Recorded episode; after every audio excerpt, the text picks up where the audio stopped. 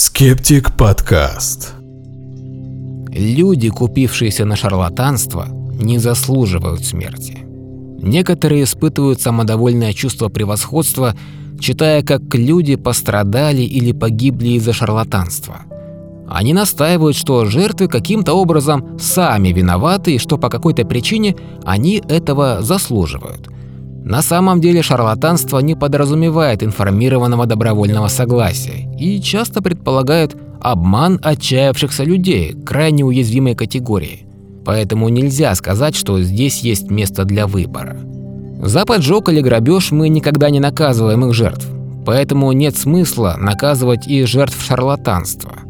Наконец, защита потребителей является важной частью научного скептицизма. Люди, которые обвиняют жертв шарлатанства, используют такую рационализацию, как грубое непонимание эволюции, биоэтики и роста населения. Шарлатанство не предполагает информированного добровольного согласия. Обычно и ошибочно считается, что жертвы шарлатанства делают свой выбор, после чего им приходится страдать от его последствий. Однако для того, чтобы слово «выбор» имело хоть какой-то смысл, этот выбор должен быть добровольным и осознанным. Шарлатанство же фактически искажает фактическую информацию настолько, что доказательства как бы подтверждают его. Шарлатаны продвигают поддельные лечебные процедуры в реальные медицинские условия. Эти якобы методы лечения, как правило, не проверяются.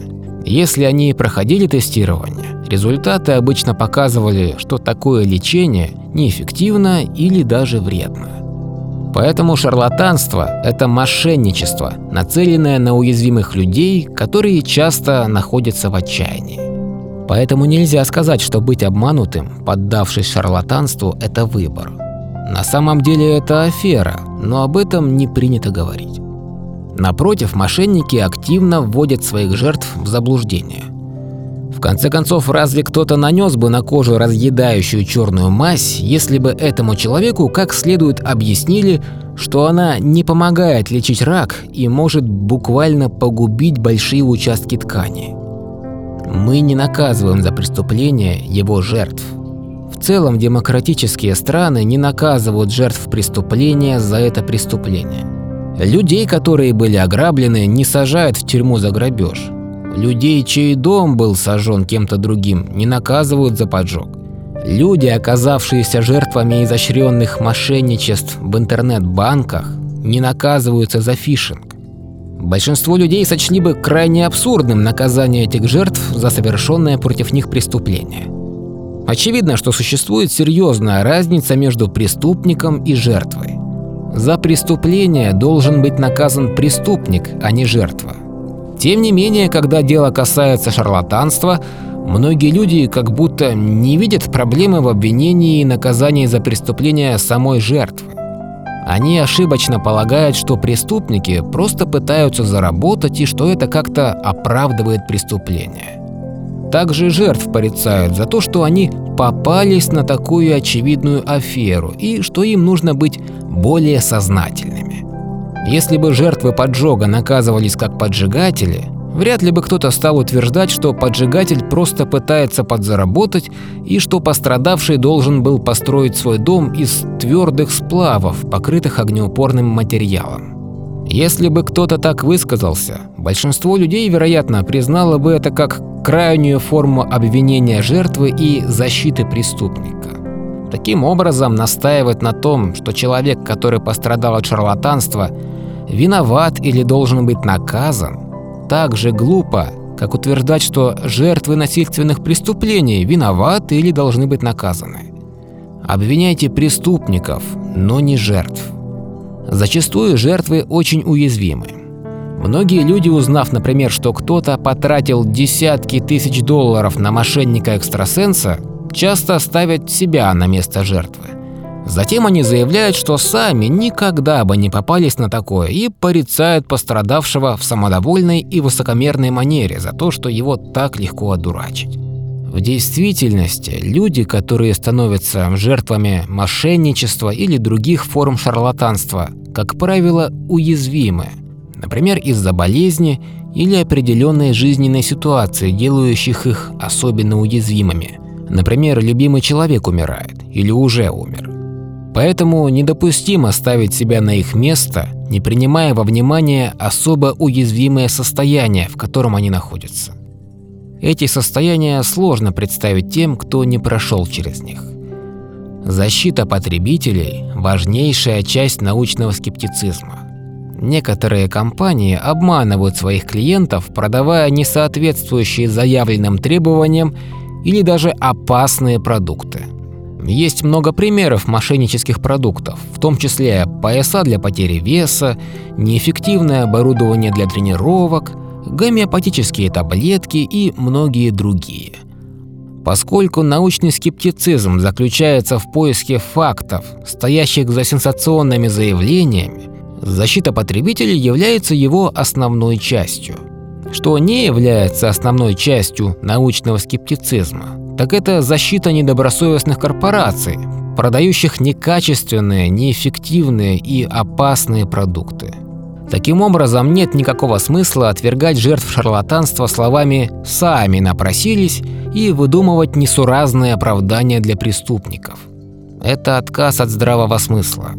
Отказ от защиты жертв шарлатанства и надлежащего осуждения преступников является отказом от здравомыслия. Это дает шарлатанам и другим мошенникам свободу действий и вместе с этим предъявляет жестокие требования к жертвам. Это до странности противоречит здравому смыслу. Научный скептицизм, позволяющий преступникам свободно выманивать деньги у людей, перестает быть научным скептицизмом как таковым. Виновные в шарлатанстве должны быть привлечены к ответственности. Опровержение ошибочных рационализаций. Каждый раз, когда указывается, что жертвы шарлатанства не заслуживают страданий или смерти, какие-то иррациональные и злобные люди появляются непонятно откуда и выплескивают свои озлобленные доводы. Они не в состоянии спорить на основе фактов, поэтому выдвигают различные ложные утверждения, в том числе неверные представления об эволюции, биоэтике и перенаселении. Но это естественный отбор. Естественный отбор так не работает. Погибшие из-за шарлатанства – это не естественный отбор, выполняющий свою работу, потому что в данном случае присутствуют не все критерии естественного отбора. Эти критерии – наследуемая генетическая изменчивость и дифференциальная репродукция. Совсем не очевидно, что доверчивость к шарлатанству связана с конкретными наследственными генетическими вариациями этого признака, если это вообще можно назвать признаком. Может оказаться, что существуют наследуемые генетические вариации для чего-то другого, которые увеличивают риск поддаться шарлатанству, но никаких специализированных исследований по этому вопросу не проводилось. В действительности склонность к шарлатанству во многом обусловлена обстоятельствами, например, ситуацией, когда жертва особенно уязвима, а не каким-то конкретным генетическим фактором. Также и вовсе не факт, что склонность быть обманутым – это то, против чего будет идти отбор в более широком биологическом и социальном контексте. Любой генетический фактор риска уязвимости к шарлатанству может быть связан с десятками других признаков и манер, которые вполне могут быть полезными и могут доминировать. Поэтому сумма воздействия заключается в том, что генетические вариации оказываются выгодными. Например, легкая убеждаемость может увеличить риск поддаться шарлатанству, но также может снизить риск подвергнуться остракизму в обществе. Таким образом, выгода от повышения парасоциального поведения может компенсировать любой ущерб, связанный с увеличением шансов попасться на удочку шарлатанов. Также могут существовать социальные взаимосвязи, которые опровергают идею естественного отбора, выполняющего свою работу. Люди, использующие альтернативную медицину, могут с большей вероятностью увлекаться здоровым образом жизни, включая отказ от курения или употребление большего количества фруктов и овощей. Попытка подать естественный отбор как способ оправдать обвинения жертв шарлатанства – также некоторая форма апелляции к природе. Даже если бы это было чем-то естественным или частью природного процесса, это не делает такое поведение морально оправданным. Есть много вещей, происходящих в природе, которые были бы сочтены морально отвратительными, если бы они имели место в человеческих семьях или сообществах. Но ведь это их выбор. Шарлатанство не предполагает информированного добровольного согласия. Быть обманутым мошенниками – это не выбор. А как же личная ответственность? А как насчет личной ответственности преступников? В конце концов, мы не наказываем жертв грабежа, поджога или других злодеяний за эти преступления. Мы наказываем только преступников. Таким образом, нет смысла настаивать на том, что это вина жертв шарлатанов. Но ведь перенаселение – лучший способ борьбы с перенаселением – улучшение жизни беднейших слоев населения. Доступ к медицинскому обслуживанию, образованию и противозачаточным средствам означает, что умирает меньше детей, поэтому вам не нужно заводить столько детей, чтобы обеспечить выживание некоторых из них, и что легче планировать, сколько детей у вас будет. Меньше детей – ниже риск перенаселения. За подробностями обратитесь к отличному видео от Gapminder «Приведет ли спасение бедных детей к перенаселению?» с Гансом Рослингом. На самом деле, то, что мы видим прямо сейчас, показано в учебном видео «Как изменилось число детей на одну женщину в разных регионах». Но дефицит ресурсов. Шарлатанство крадет время, деньги, здоровье и жизнь человека. Именно оно способствует нехватке ресурсов, а вовсе не научный скептицизм или защита потребителей. Но автономия пациента. Во-первых, поскольку шарлатанство отрицает информированное добровольное согласие, на самом деле виновные и их действия несовместимы с автономией пациента. Во-вторых, автономия пациента – не единственный принцип биоэтики, который необходимо соблюдать. Три других основных принципа биоэтики – отсутствие вреда, милосердие и справедливость. Как можно не навредить, подсовывая шарлатанство уязвимым людям? Как можно милосердно обманывать людей, чтобы они соглашались на неэффективные и потенциально опасные методы псевдолечения реальных заболеваний? Каким образом это справедливо? Ответ, конечно же, заключается в том, что шарлатанство несовместимо со всеми четырьмя основными принципами биоэтики. Наконец, отвергать утверждение о том, что жертвы шарлатанства каким-то образом заслуживают смерти, это не то же самое, что вынуждать их сделать хоть что-то.